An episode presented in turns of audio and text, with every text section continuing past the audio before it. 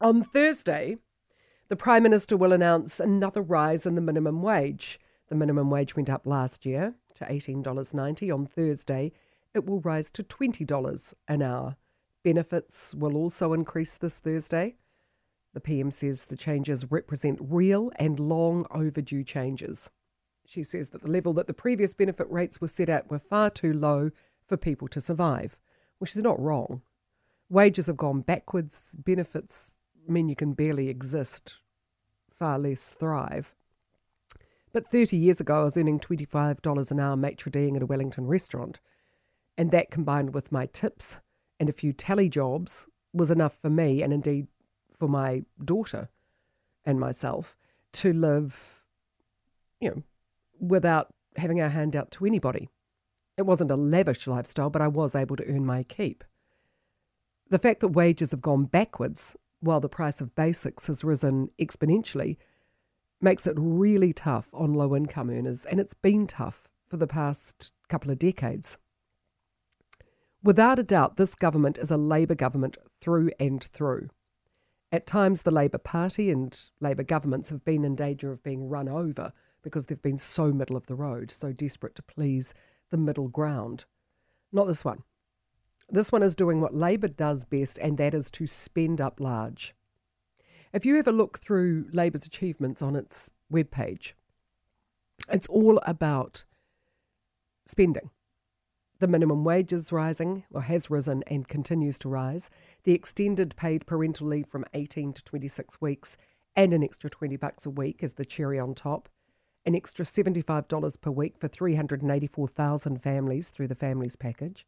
The expanded free lunches in schools, the extra $60 per week and the best start payment for a child's first three years, and that's for 65,000 families. The introduction of a winter energy payment, then the doubling of the winter energy payment, free period products in schools, widening the Working for Families eligibility to include 26,000 more families, giving every state school a one-off capital injection of up to 400,000, increased benefits by $25 per week during COVID, with more to come. That's just a really small snapshot of what Labour has done. And many would argue what Labour should have done. This is why you vote in a Labour government to spend money, to try and restore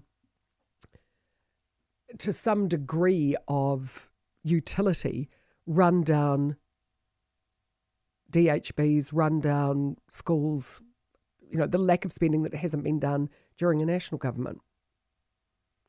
I mean, I can remember doing talkback at nights, and I'd hear from elderly men and women in the South Island who were going to bed at six o'clock at night, huddled under duvets, because they simply couldn't afford to keep the heat on in their homes in winter.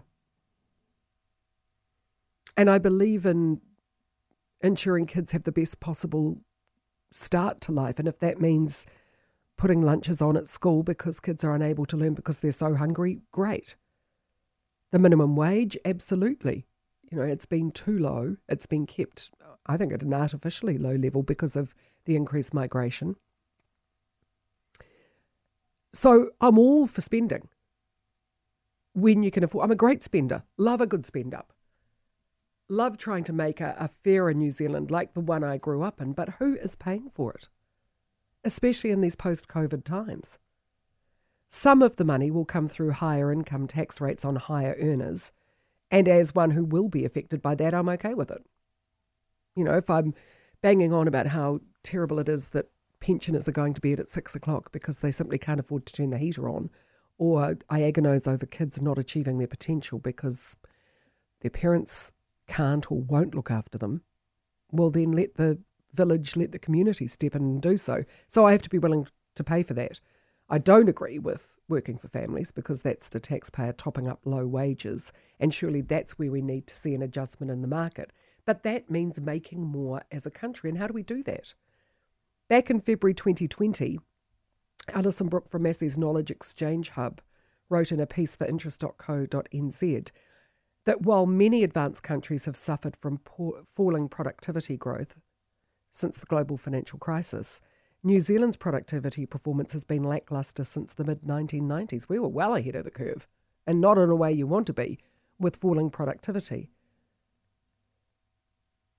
According to the New Zealand Productivity Commission, in a recent report, if productivity, and this is pre COVID, those glorious golden days pre COVID, if productivity stayed at the current level of growth, then real GDP will be 18% lower in 40 years' time. New Zealand's GDP per capita is 30% below the OECD average. 30% below the average. And similar to that of Mexico, Greece, Portugal, Israel, and Japan.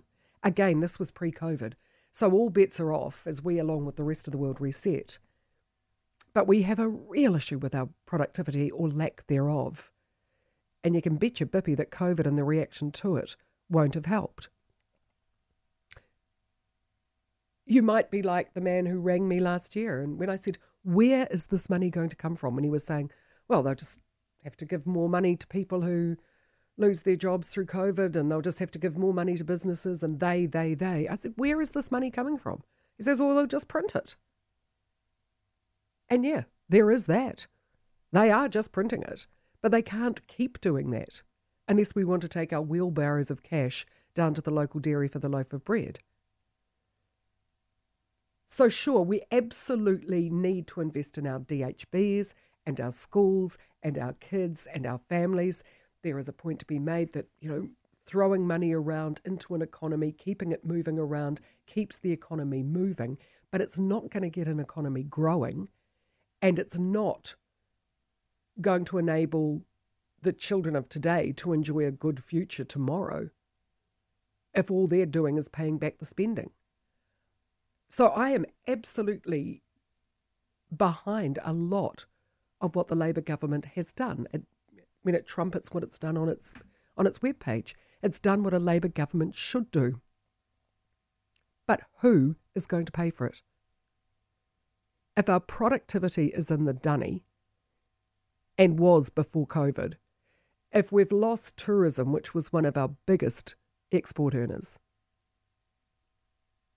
if our manufacturing is lackluster, if we're working longer than many um, OECD countries but not producing nearly as much, what are we looking at the poor old farmers again and asking them to save the country with one hand tied behind their back and one leg, or both legs and one gumboot? You know, we're, we're hobbling them at every turn. So what? I'd just really love to know where is the money coming from? The Scandinavian countries can do it because Norway quite happy about exporting natural gas. We've closed off oil and gas exploration licenses. So it can't be through that. I'm all for making a better New Zealand, but there's a price to pay. And how are we going to pay for it? 0800 80